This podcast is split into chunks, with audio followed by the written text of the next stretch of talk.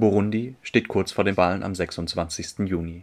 Am 24. April wurde der amtierende Präsident Pierre Nkurunziza von seiner Partei CNDD-FDD zum offiziellen Kandidaten gewählt. Auf die Ernennung Nkurunzizas zum Präsidentschaftskandidaten folgten Proteste in der Hauptstadt des Landes Bujumbura. Aus Sicht der Opposition würde eine dritte Amtszeit des Präsidenten gegen die Verfassung Burundis verstoßen. Aus Sicht Nkurunzizas darf seine erste Amtsperiode allerdings nicht gezählt werden er sei damals vom Parlament und nicht vom Volk gewählt worden.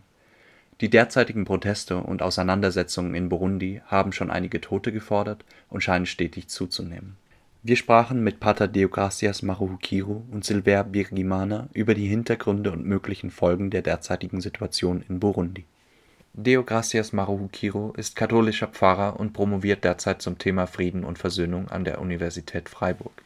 Also die politische Lage in Burundi ist sehr, sehr äh, kritisch heutzutage. Ich habe jetzt meine Geschwister, die auch der 15. sind, sie haben das Land verlassen. Es gibt schon 8000 Flüchtlinge in Nordburundi, die in Ruanda äh, sind, wegen dieser politischen Situation. Die Zivilgesellschaft und die politische Oppo die Opposition, sie sind gegen die dritte Amtszeit des Präsidenten Nkurunziza weil das ist gegen die Abkommen von Arusha und gegen die Verfassung Burundi. Die Ernennung Nkurunzesas als Präsidentschaftskandidat löste eine Welle von Protesten in Bujumbura, der Hauptstadt Burundis, aus. Silver Birgimana wohnt seit ca. 15 Jahren in Deutschland und hat in Freiburg studiert. Gleich gestern sind die Leute auf die Straße gegangen. Die Opposition haben einfach die Leute gerufen, die sollen auf die Straße gehen, die sollen gegen diese dritte Amtszeit von dem Präsidenten Nkurunziza protestieren. Und die machen weiter, wie sie gesagt haben, bis der Präsident Nkurunziza sagt, dass er aufhört. Man hört überall, dass viel Waffen in der Bevölkerung gibt. Und gestern habe ich auch gehört, dass nicht nur Polizisten die äh, Waffen tragen, sondern eben diese Milizen, die arbeiten gemeinsam mit der mit, der, mit den Polizisten. Die heutigen Ängste der Menschen in Burundi werden von ihren Erfahrungen aus der Vergangenheit geprägt. Seit der Unabhängigkeit regierte das Land die, die Tutsi und die sind die Minderheit. Aber ähm, die Hutus als Mehrheit haben, haben sie sich gefühlt als ausgebeutet, ausgeschlossen. Und dann gab es im Jahre 1993 die erste äh, demokratische Wahl in Burundi. Die Mehrheit hat diese Wahl natürlich gewonnen. Also das heißt, es wurde ein Hutu-Präsident. Alle äh, haben die, diese Hoffnung gehabt, dass, dass irgendeine neue Ära anfängt. Aber leider wurde dieser Präsident ermordet. Und da ging es los. Als ob das Ganze vor Jahren vorbereitet wurde. Dann gingen die Hutus auf Tutsi zu und gab es innerhalb von paar Stunden viele, viele Tote. Das Volk, also die Mehrheit Hutus, haben äh, auf dem Land haben viele Tutsi ermordet und die Armee hat dagegen auch äh, eine Reaktion viele auch Hutu ermordet. Das war sozusagen ein Bürgerkrieg, ein sehr langer Bürgerkrieg von 1993 äh, bis äh, 2000.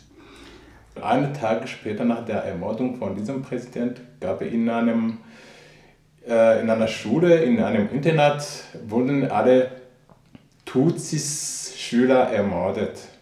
Leider auch von dem Schulleiter und ein paar äh, Lehrer. Im Krieg 1993 habe ich meinen Vater verloren und meinen Bruder verloren. Wir wurden vertrieben. Ich, ich kann nicht mehr, wo ich geboren wurde, ich kann nicht mehr zurück. Ich, wir wurden vertrieben bis, bis jetzt. Ich habe viele Leute, die zu uns als Flüchtlinge gekommen sind, viele Leute, die gestorben sind, also Freunde. Also ja, die natürlich die Wunden von diesem Krieg sind noch da. Einen Wandel und Hoffnung auf Frieden brachte das Friedensabkommen von Arusha. Im Jahr 2000 wurde das Arusha-Abkommen von den wichtigsten Führungspersonen der Konfliktparteien Burundis unterzeichnet. Allerdings trat das Abkommen erst 2005 tatsächlich in Kraft. Und Arusha bedeutet damals, dass Hutu und Tutsi zusammengekommen sind, um ihre Geschichte, die Geschichte Burundi zu bearbeiten und eine politische Lösung zu finden. Niemand kann mehr als zweimal über Burundi regieren. Das war festgelegt in Arusha-Abkommen, auch in die Verfassung. Heutzutage das Problem ist, dass der jetzige Präsident wollte die Verfassung ändern, damit er um, zum dritten Mal, also eine dritte Amtszeit haben könnte. Und dann, das ist natürlich eine Verletzung der Verfassung Burundis, eine Verletzung auch des Abkommens von Arusha. Abschaffung von Arusha-Abkommen bedeutet irgendwie für Burundi eine Rückkehr zum Bürgerkrieg, eine Rückkehr zum möglicherweise auch zum Völkermord. Ähm, die jetzige Situation ist anders. Äh, vor, die, vor 15 Jahren war, war einfach Ängste zwischen Hutu und Tutsi. Die Tutsi haben Angst vor Hutus und die Hutus auch Angst vor Tutsis. Wenn man jetzt guckt, was die Leute, die auf der Straße sind, sie sind echt gemischt. Also in Burundi gibt es drei verschiedene Gruppen. Die meisten bezeichnen diese Gruppen als Ethnie, aber ich persönlich sehe in diesen Gruppen überhaupt keine Ethnie. Die Hutu, die Tutsi und die Tor, alle diese Gruppen äh, sprechen nur eine Sprache. Die leben auch nebeneinander. Hier ist ein Haus von einer Hutu und nebendran ist ein Haus von Tutsi. Und ich als Kind zum Beispiel wusste ich nicht, ob ich eine Hutu oder eine Tutsi bin ob der Nachbar eine Hutu oder eine Tutsi ist. Auf die Proteste reagiert die Regierung mit Repression.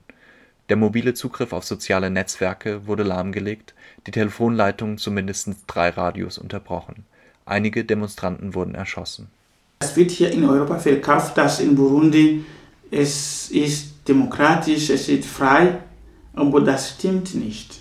Die Journalisten, diejenigen, die wirklich äh, sich äußern wollen, die sind bedroht auch von der Partei an der Macht. Diejenigen, die gegen diese dritte Amtszeit sich geäußert haben, sie sind bedroht. Ich möchte nochmal zur Erinnerung rufen, was vor 20 Jahren in Ruanda passiert. Ein Völkermord vor den Augen der Vereinten Nationen. Und jetzt es gibt schon verschiedene Warnungen, dass von Burundi aus noch ein Völkermord geben könnte. Das ist die Verantwortung der gesamten Menschheit, wenn es um Völkermord geht, wenn es um, um Menschenrecht geht, das geht an uns alle. Gestern wurden nochmals vier Personen erschossen und circa 40 verletzt. Das Interview führten wir während des Wochenendes. Insgesamt sind damit bislang zwölf Tote zu beklagen, seit die Demonstrationen be begonnen haben. Darunter übrigens auch zwei Polizisten und ein Soldat. Heute Morgen hat das Verfassungsgericht dem Präsidenten Kurunziza Recht gegeben und eine dritte Amtszeit für legitim erklärt. Allerdings ist der Vizepräsident des Gerichtes nach Ruanda geflohen. Dem französischen Sender RFI gegenüber hat er wohl geäußert, dass die Entscheidung manipuliert worden sei. Er ist der Einzige, der die Entscheidung bislang nicht unterschrieben hat.